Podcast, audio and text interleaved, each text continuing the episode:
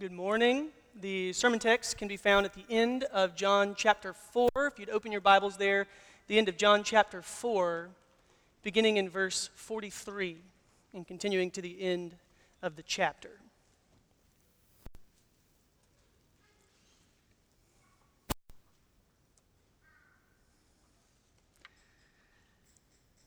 Let me pray and ask God for help one more time. Lord, you know this situation. Needy people, a needy man, all of us gathered together with our hand outstretched, saying, Come and help us. What we cannot produce, please come and give. Stretch out your hand, reveal to us the Savior, cause eternal truth to be weighty to us this morning to captivate our attention and our hearts. We pray that people would be born again, old people and very young people, as they listen to the truth about Jesus explained and applied, heralded. God, would you give that great gift that we heard about a few weeks ago from John chapter 3, the new birth of water and the Spirit? Born of God.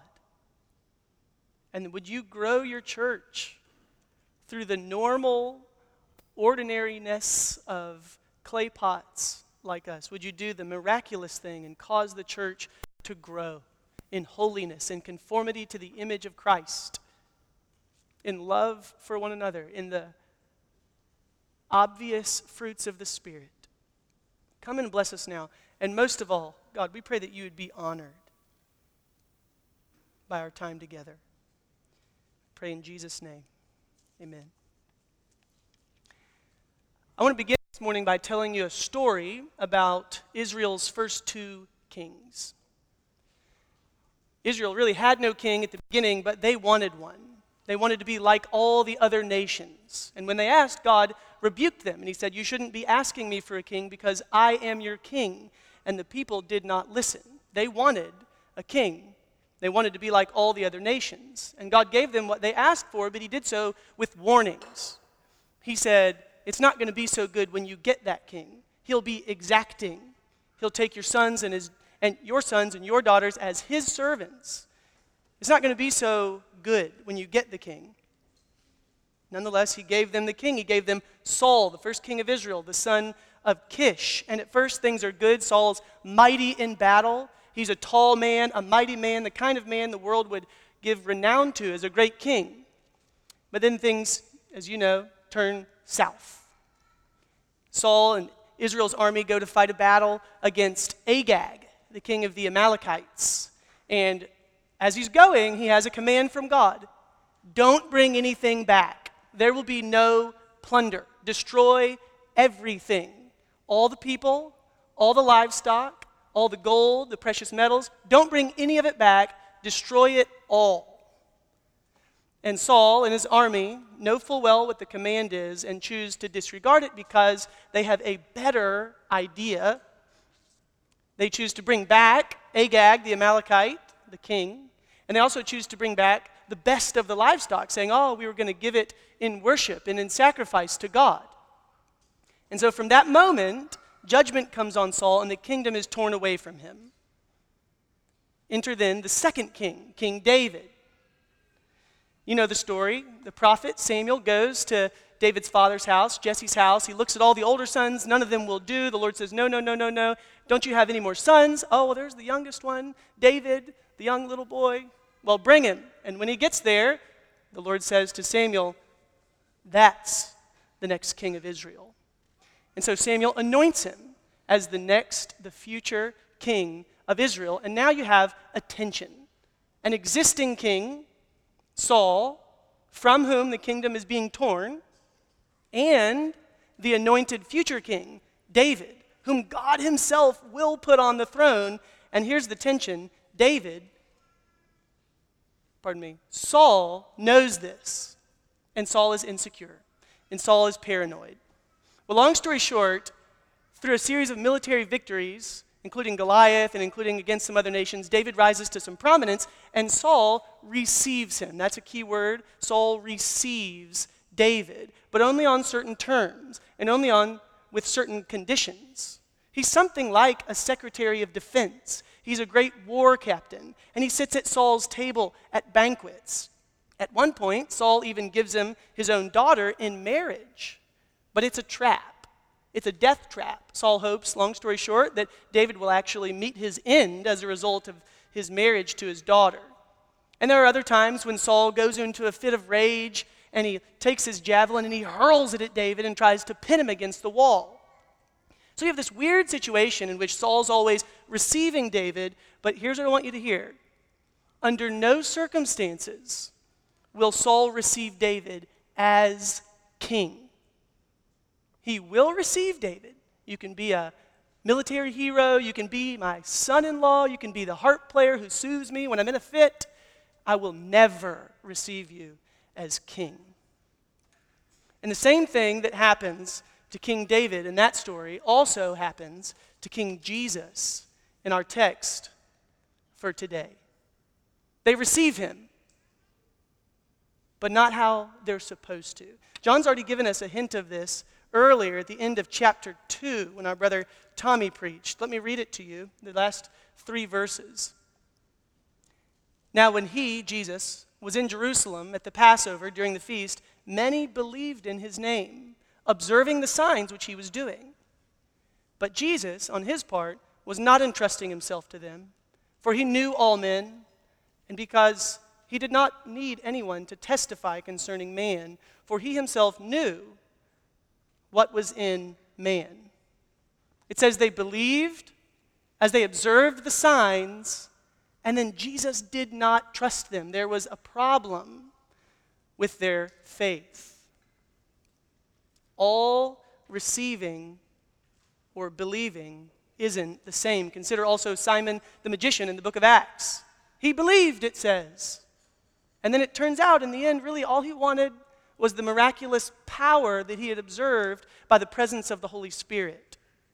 There was a problem with his receiving Jesus, there was a problem with his believing. He had what the old writers would have called a spurious faith. That's phony faith, counterfeit faith. And that's what we'll see in our text this morning. And as we dive in, you ought to consider your own faith. It may well be that the Lord will reveal to us some aspect of our own receiving Jesus that is spurious, counterfeit, phony, flawed. And if He does expose that in you, repent. Turn to Jesus for help. The same one who exposes is the one who heals. And that brings us to today's text, beginning in John chapter 4, verse 43. We'll take the sermon this morning in two parts. That's the way it's divided. The first three verses, 43 through 45, and then the remainder for our second point. But the first point the prophet has no honor in his own country. As we dig in, we need to zoom way, way out. The chapter or the section of our sermon text begins saying, After the two days he went forth from there, that's Samaria, into Galilee and what's going on is Jesus is now completing a journey that he began in the early verses of chapter 4. He began in Judea after the feast of the Passover, and he set his mind to go to Galilee. But as you remember, he had to go through Samaria. When he gets there, the Samaritans receive him with real faith, as Jordan preached last week. He spends two days with them, that's the two days in our text, and then he completes his journey arriving in Galilee. Galilee is north. It's away from Jerusalem. It's away from the center of religious activity. It's where Nazareth is located, where Jesus grew up. It's where Capernaum is located, where Jesus spent a really large amount of time. And Jesus is back in his own country. And in verse 44, John the writer, the narrator, gives us a bleak forecast of what's coming now that he's back in not only Israel in general, but also Galilee. And he says, Jesus himself is the one who said, a prophet has no honor in his own country. A prophet has no honor in his own country. And before we press in too far, we have to ask what's the country? What country is it for Jesus specifically in which he has no honor? This is debated. You have two real main options. The first is he's in Galilee, where he grew up. I mentioned Nazareth, as opposed to Judea. He has no honor where he grew up. Or, alternately, and this is what I think is correct, he has no honor among the people of God in Israel as opposed to where he just came from, Samaria. He's back among his own people.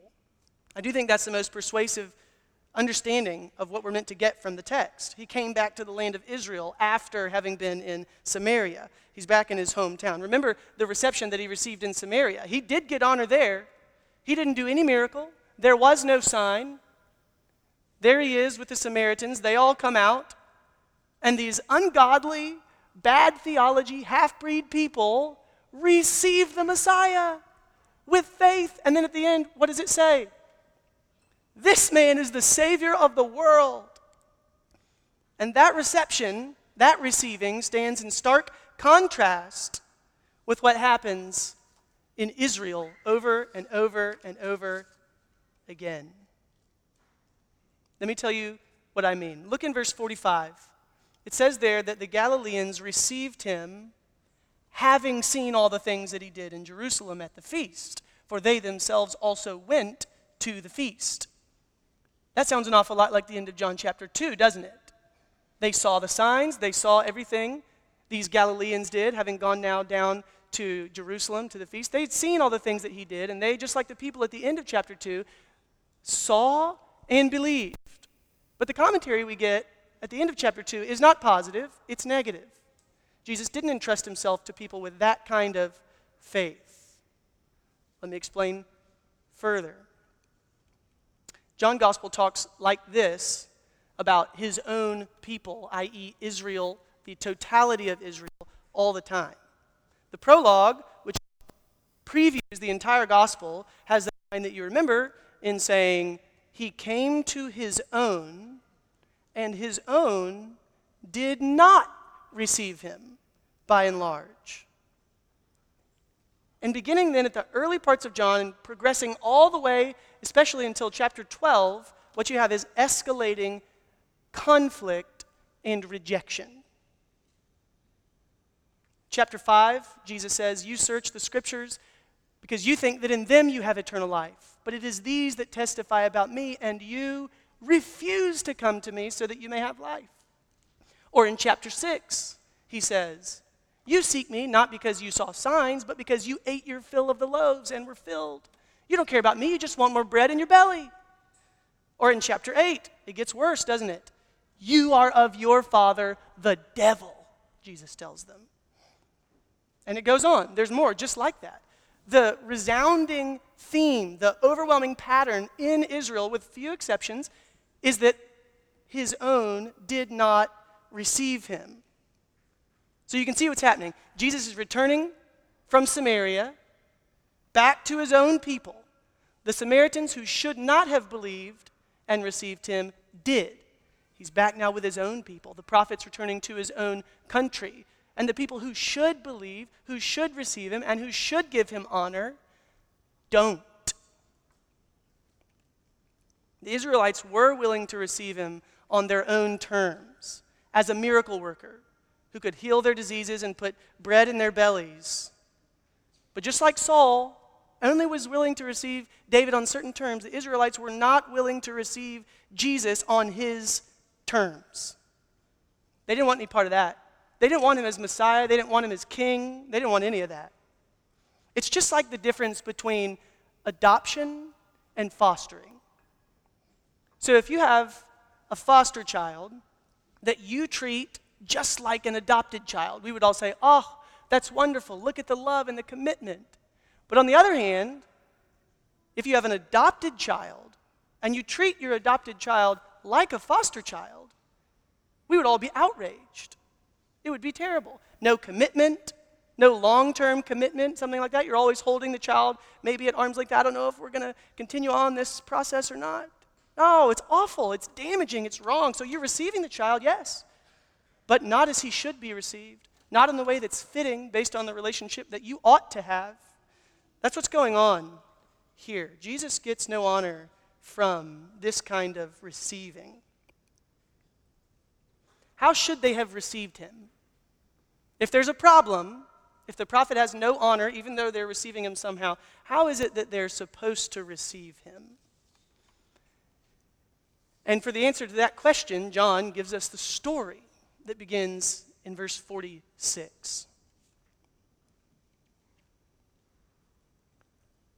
And as we dig into the story, there are a few things that I want to point out at the beginning that'll help frame the story so that we all see what we're supposed to see as we dig in. First, the chapter in our text ends with a summary statement, just like the first miracle did, the first sign in John chapter 2. Look at verse 54. This is again a second sign that Jesus performed when he had come out of Judea into Galilee. That sounds so much like John chapter 2, verse 11. This is the second sign. Not the second sign that he had done at all. Chapter 2 also tells us he did many signs in Jerusalem at the feast of the Passover, but this is the second sign that he did in Galilee. And it also happens to be only the second sign that John narrates for us in detail. So, in that way, it's the second narrated sign. And I point that out to remind us all again what's the function of the signs. We've pointed again and again, and I hope we'll continue to do so, to the purpose statement of John, which is found at the very end when John says, Jesus did so many things during his earthly ministry, and I couldn't even write them all down. But these, these things have been written with a particular agenda. They are written so that you will believe that Jesus is the Christ, the Son of God, and to have life in his name when you see the sign, it's supposed to do something to you, to provoke you to faith, so that you say, Oh, there's the Messiah. There's the Messiah. He's here. He's come. It's Christmas this week, isn't it? He's come. That's what the signs are about to provoke you to faith. And just like in John chapter 2, the multiplication of or pardon me, not the multiplication, the turning, the transformation of water into wine had an Old Testament background. The miracle wasn't just random. In the same way, the miracle in today's text has a meaning. I'll give you just one text from Isaiah chapter 35. Isaiah, as you know, is a prophet about 700 years before Jesus came. He was writing often, and in this case, of the day of the Lord that would come. Yes, there will be an exile, things will be bad, the people will be judged for their sin, but God will come. God will send a deliverer. It's not always going to be like this. The day of the Lord will come. The latter days will arrive. There will be deliverance. There's going to be a Messiah. What will it be like when the Messiah comes? Isaiah says, Encourage the exhausted and strengthen the feeble. Say to those with anxious heart, Take courage, fear not. Behold, your God will come with vengeance. The recompense of God will come, but he will save you. What about the miracles? Then the eyes of the blind will be opened, and the ears of the deaf will be unstopped. Then the lame will leap like the deer, and the tongue of the mute will shout for joy. When the Messiah comes, the effects of the curse death, sorrow, sin, blindness, deafness, lameness will all start to be rolled back. So that when the miracles come, the signs come, it should go off in your mind ah, the Messiah. And that's what John says he's trying to do. The signs show us the Messiah has come. And then finally, last bit of framing before we dig into the story the messianic glory of Jesus is revealed in the form of two overlapping stories. I've been talking about the sign, that's the first overlap part of the overlapping story. And then second, as John the writer himself framed our story, when Jesus gets to his own country, the prophet has no honor. So there's wonderful revelation with a background of a problem. He's not received how he should be. With that, let's get into the story. John tells us that Jesus returns to Cana of Galilee where he had made the water wine. We're back in the exact same place where the first sign had occurred. And then John introduces this man. He's a father. We'll call him the royal. The translations call him a royal official or an official or a nobleman or even a government official. He's probably not a king per se, but probably is somebody associated with the king. In this case, probably Herod Antipas. So he's somebody who works, say, in the government in some kind of high up, respected position. He is important. He's well connected. He's probably wealthy. He's gone way up the ladder. He's got good resources, drives a nice car. He's got a generous health insurance plan with very good coverage and access to all the right doctors. And then we find out that the royal has a little boy. And I say little boy because there in verse 49, he's called a child. Several times, or a couple times, he's called a son, but in that case, in verse 49, he's called a child. And that word is usually used of a child who's not yet reached puberty. So the son is not 16, maybe he's six or eight. He's a little boy. And then we find out that he's sick. In fact, he's very sick. The text says that he's at the point of death. And later on in the text, towards the end, it says that the fever left him. So he's sick now, we know, with a fever. So I want you to turn on your imagination. Imagine a six or seven year old little boy in the bed with a smoking hot fever. Maybe it's 104. Maybe it's 105. It's lethal, whatever it is. There's no vigor. He's not getting up and playing. He doesn't even want to move. He's near to death. No sparkle in his eye, no joy, no smile. His face is flushed, eyes closed. They've done a lot of they've made a lot of efforts to try and get him some help. And none of their efforts have come to any good end. How many tears have been cried over that little boy in the bed? How many sleepless nights have their parents, has, have his parents endured for him? I guess that some of you have known a grief like that. Maybe a child, maybe some other loved one, but that sense of hopelessness. And that's what the royal would have felt. Imagine having a son about to die. And then he hears that Jesus has finished his journey from Judea up through Samaria and now into Galilee. The royal son is in Capernaum, that's in Galilee, and Jesus has now come closer, and he hears about it. And he's desperate. And so he goes on a journey for one last try to save his little boy. He doesn't want to lose him. So he asks around. He gets into Galilee, he gets the word on the street, and he finally sees Jesus from afar. Perhaps he's there with his disciples. With a boldness fueled by a father's desperate love for his little boy, he goes and he approaches Jesus, and the text says he was asking Jesus to come down to Capernaum and heal his son. Please, he's about to die. Come and heal him. I mentioned that this is not a man, probably accustomed to this sort of shameless asking for help. Doubt it. Doubt it. But he was asking Jesus for help. And after all this setup, Jesus responds there in verse 48 Unless you people see signs and wonders, you simply will not believe. And this is not what I expected at all. A desperate father, a boy about to die. Unless you people see signs and wonders, you simply will not believe. What's going on? And this is further compli- complicated by the fact that, as I mentioned earlier, the whole Gospel of John, at least the first half of it, is structured around these signs, and the function of the signs is meant to engender faith. The purpose of the signs is to promote faith.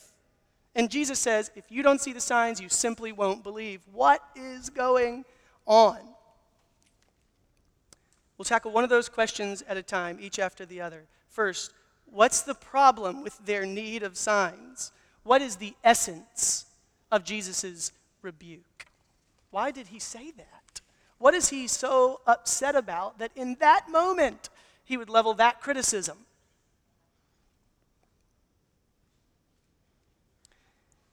The answer lies, I believe, in the difference between God's gracious giving of signs and the people requiring them of God as a prerequisite for faith. Put another way, God can choose to grant miraculous signs through Jesus, but no man can demand them from God. You cannot, under any circumstances, ever give God an ultimatum. If I don't see what I want to see, I'm not going to believe you. You can't insist that God prove himself to you on your terms. So, Jesus, the man comes, please help my little boy.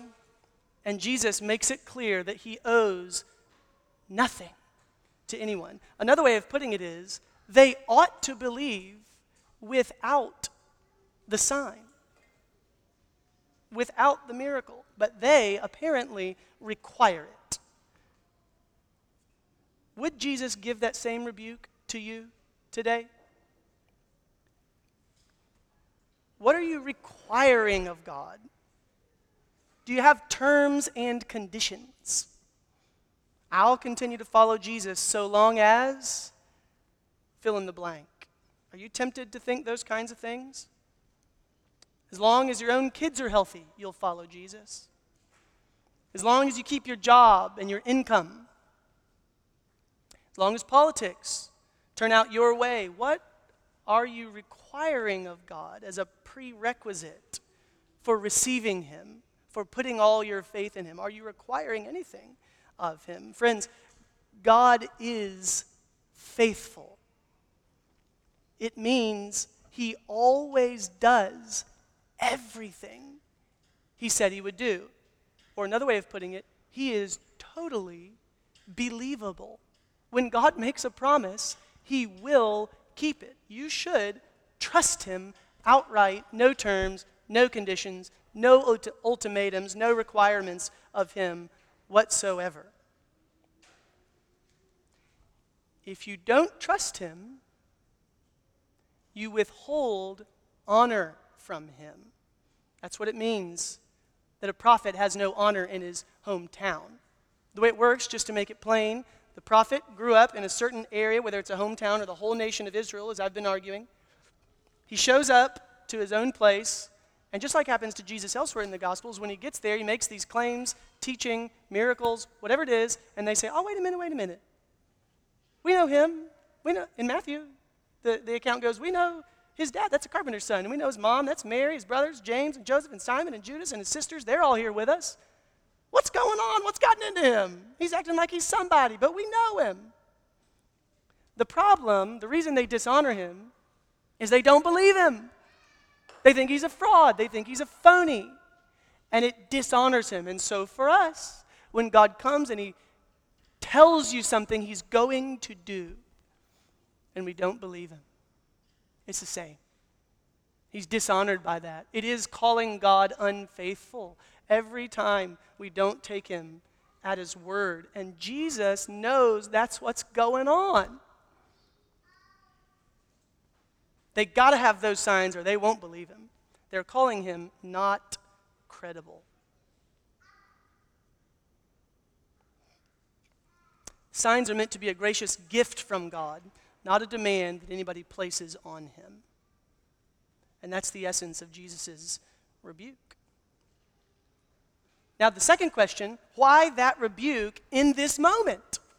The father, desperate, the sick little boy. What if he dies before Jesus is able to say what he's trying to say? What, is this really the right moment? I mean, maybe some of us would have counseled Jesus not to say that in that moment. Maybe you would. Maybe I would. It sure is surprising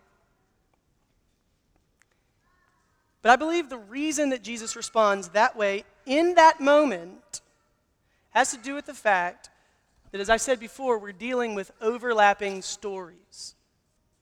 The story of the royal and his little boy takes place in the context of the Messiah being rejected by his own people. That's the day they live in, that's the context that they live in. That's his people, the royal's people. That's where he lives. That's what's going on. There's more going on than just the one family's need, and Jesus never loses sight of the big picture. The royal and his little boy are living, and nearly dying in this case, in a day of awful unbelief. What the prophets had been promising for centuries has come, and by and large, the people don't want any part of it.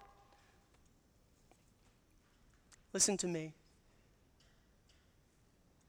Jesus is able to be, you need to apply this. He is able to be, at the same moment, compassionate and sovereign Lord of all things for all time. We are really bad at that. We get so zoned in on one or the other. You have the folks who take the position, oh, we have such a grand, big scheme of things, and we really struggle to be compassionate to real people with names and faces. Or maybe on the other hand, we are zoned in, locked in, super attentive to real people with real material needs, and we want to help them, but we are not so good at keeping the big picture in view. Jesus falls into neither ditch. He can be compassionate and sovereign Lord at the same time. His heart can break for a dad and his little boy, and at the same time, he can hate the evil unbelief by which most of the Israelites rejected their Messiah and were condemned. We need to, as I said, apply this truth. When you feel desperate, things are bad, you're hurting, you're worried, you're scared, go to Jesus. What you'll find, breathtakingly, is that He will be compassionate to you he will hurt along with you. And at the same time, He'll be the cosmic Lord of all the universe, full of infinite wisdom, able to see the beginning from the end, able to understand everything that you struggle to grasp, how His sovereignty fits into the big picture. He'll see all that with crystal clarity, and He'll understand how to apply all that to you in your moment of need. There is no one who can help you like him. No one. One more application of this same truth, and it's a change of subject. It's a hard right. Bear with me. What about our current historical moment and the COVID 19 pandemic? There are so many things that could be said things that could be applied. And I'm going to draw your attention to just one. Notice in our passage, in a context of medical crisis, little boy's about to die, Jesus feels the weight of spiritual realities. My little boy's about to die. If you don't believe, if you don't see signs and wonders, pardon me, you won't believe. He never loses sight of the spiritual realities. He feels the weight of eternal matters. He doesn't downplay eternal spiritual things, reconciliation with God, because of the urgency of the medical. Things are weighted rightly in the heart and mind of Jesus.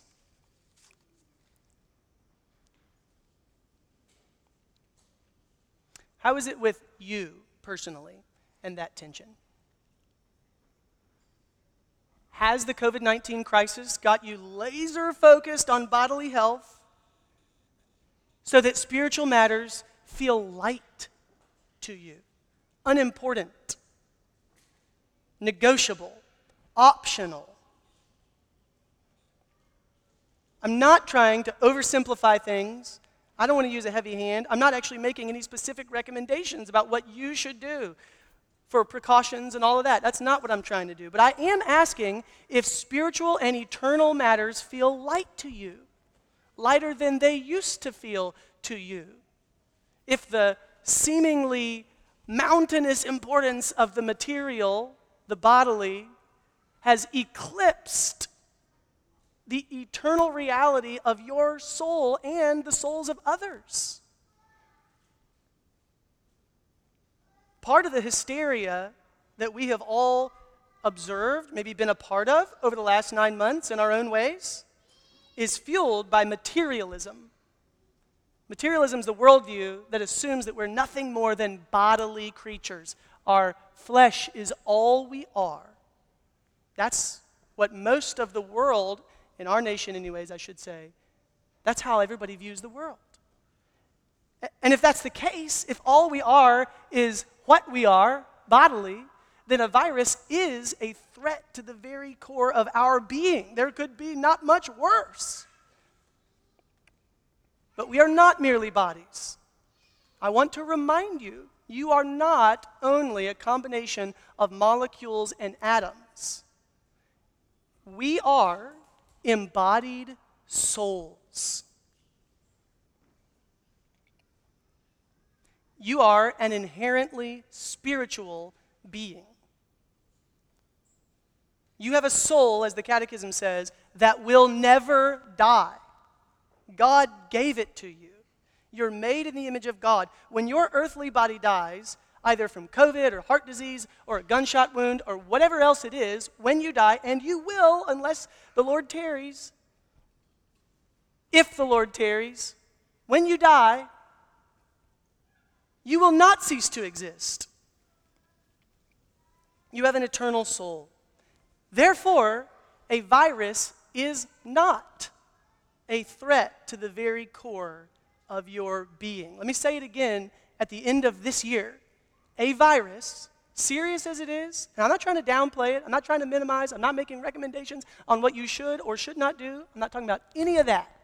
But I do want us to have the understanding that a virus is not a threat to the very core of our being. We ought to stand with church history our brothers and sisters who've gone before us soberly evaluate what wisdom means in dangerous situations, but do so without fear that all is lost. We should have an eternal perspective that our eternal souls will live forever, and so will the eternal souls of everyone else on planet Earth.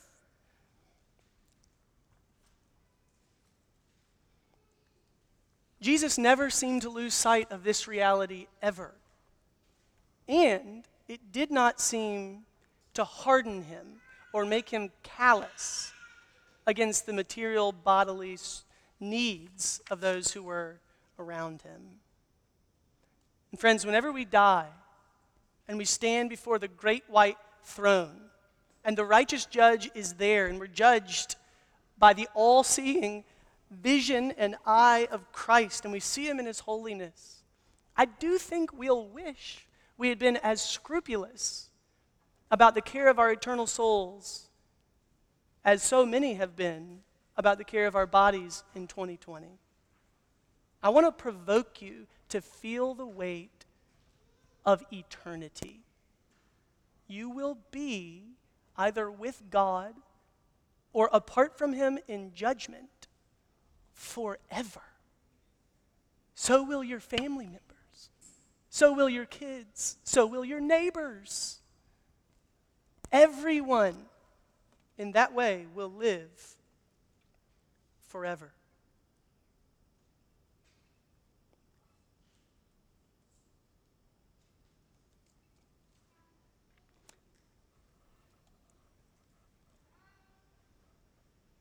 The biggest problem any person on earth has, ever,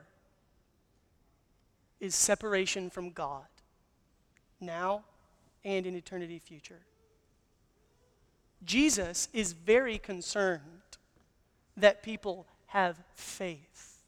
What that means is that he's come to bring a holy God and an, an unclean sinner together. The good news of Christmas, of the coming Messiah, the one the signs point to, is that that is possible because he died under the judgment of God, like we just sang about, in agony, the hymn said, for our sins as a substitute. And God, as he promised over and over again, in the Old Testament raised him from the dead and seated him at his right hand as the king forever. And Jesus still is in the business of saving souls. And the application, if you have not yet been brought to know God, to be in communion with him, is to do what Jesus said they would never do, is to believe him, to trust him. As is so often the case with Jesus, these eternal matters are inextricably tied with the material ones. And that's how it is in our text. That's how it is with the signs in general. That's how it is with Jesus' answer to this royal. Now we come to the actual sign itself. Three things to notice about the sign. First, the raw power I mentioned that presumably the doctors had done everything that they could possibly do to save this little boy. There was no hope. The boy was on hospice. A boy on hospice. But just like the worlds themselves, the dirt we're sitting on now, were prepared by the Word of God, Jesus, with raw power, speaks. Your son lives. And what no man could accomplish, Jesus does without exertion. He has life in himself. Earlier in John, he's called the life. And life himself gives life to a little boy and snatches him back from the brink of death. He has power, and he's not changed over the last 2,000 years. Second, the miracle was remote. If you notice in the text, the royal asked Jesus to come down in verse 47. Come down. That probably means altitude. Come down to Capernaum and heal my son. So, so often in the Gospels, you hear the accounts of Jesus, he'll touch the leper and the leper is clean. Or he'll put mud in the eyes of the blind and he touches them and they can see. But in this case, there's no touching, there's no, nothing like that. He doesn't grab the little boy by the hand like he does the girl and raise him out of the bed. He heals him by speaking remotely. In earthly terms, he's probably never met the little boy. In earthly terms, he probably didn't know his name. He didn't know where he was, in which bed he was laying, what was the address. He didn't know any of that in earthly terms. But apparently, Jesus has that same raw power I mentioned before, and the miracle was remote. The boy was alive, the fever was gone instantaneously. That leads to our third thing to note about the miracle that's the verification. If you look, after Jesus tells the royal, Go, your son lives, it says there in verse 50 the man believed the word that Jesus spoke to him, and he started off. And the next day, we know, the servants meet him. They came and they met him and they say, Your son lives. He's alive. He didn't leave Jesus with that knowledge. Just imagine the scene. Jesus is there, the royal's there, there's no, the boy's not around, the boy's not there. Jesus says, Your son lives. And he doesn't say, How am I supposed to know that? Like Zechariah says, Oh, how will I know that my wife, she's old. How can I know that I'm going to have a baby? She's going to have a baby in her old age. No, it says he believed Jesus and he left. He went home. This is the kind of faith that Jesus is pleased with. It's faith before proof, it's faith without sight. It's giving honor to the prophet even among a sea of unbelief in Israel. He didn't need proof, he believed Jesus. So, with a heart full of faith, I believe, he makes his way, apparently spends the night. The next day, he gets to the servants, and they say, Your son lives. And he says, When did he get better? And they say it was yesterday at the seventh hour, which is one o'clock probably. And then he says, Oh, yeah, I know. then he knew that that was the hour in which Jesus said to him, Your son lives. He and his whole household believe. Imagine him getting home to his household. Imagine. They already know what happened. The boy's alive, and they just want to tell him, He's alive, he's alive. And he says, I know. And he tells him the story of how it happened. The miracle is circumstantially verified to make it plain that there's not a mere coincidence happening. It's to verify that the Messiah has come, that he's turning back all the effects of sin and the curse. Disease and death are being rolled back as the Messiah himself stands among his people to do what he came to do. He gives life. Finally, John's conclusion, the last verse. Just like, as I said in chapter 2, the, the paragraph that ended there with a summary statement, we have the same situation here. This is again a second sign that Jesus performed when he had come out of Judea into Galilee. I mentioned earlier that the signs have a design. The Christ has come. They show it. You're, you're supposed to put your faith in him. But in this story, the sign occurs in a specific context. So let me use John's two bookends. A prophet is, has no honor in his hometown, and the sign, the revelation of the Messiah, to try and get at what I believe is the main point that you can take with you of this text. First, a prophet has no honor in his own country. He came to his own, and by and large, his own did not receive him. Second, Jesus reveals his glory as the Messiah through the second sign. And if you put them together, you get a picture both glorious and terrible. The Messiah has come at last to rescue God's people. He'll die for them, he'll rise for them, and he'll make sure every single sheep finds its way into the pen. Every one of them. The sign, the miracle, points to those realities. But as he does all this, most people cannot see. They will not believe. They receive him, but only like Saul received David. Never as their king. Maybe a miracle worker, maybe a teacher, maybe a prophet, but not as king. They don't want any part of that. How are you receiving him? On your terms or his terms? He's the risen Lord, worthy of all your faith and obedience, unqualified faith and obedience. And this is the picture where John leaves us at the end of this chapter. The background is the dark black night sky of unbelief in the land of Israel. But in that awful context, shining out in the midst of that blackness like a brilliant star, the glory of Jesus as the coming Messiah is revealed, coming to save his own people. Let's pray.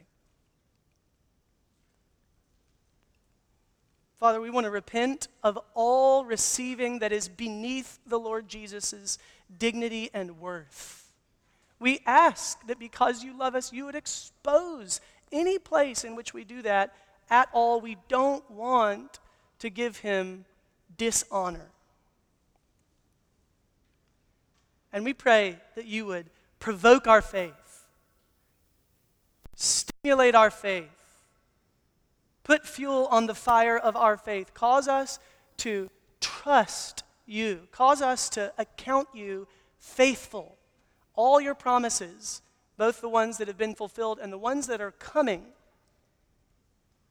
help us to count them, cause us to count them as true, cause us to bank on them, cause them to feel weighty to us in our practical and daily lives so that you will be honored, so that Jesus will be honored, so that when people see our lives, they'll say, that's a life that shows that Jesus is faithful, that Jesus is a Savior, that Jesus can do what He said He'll do. I pray in Jesus' name. Amen.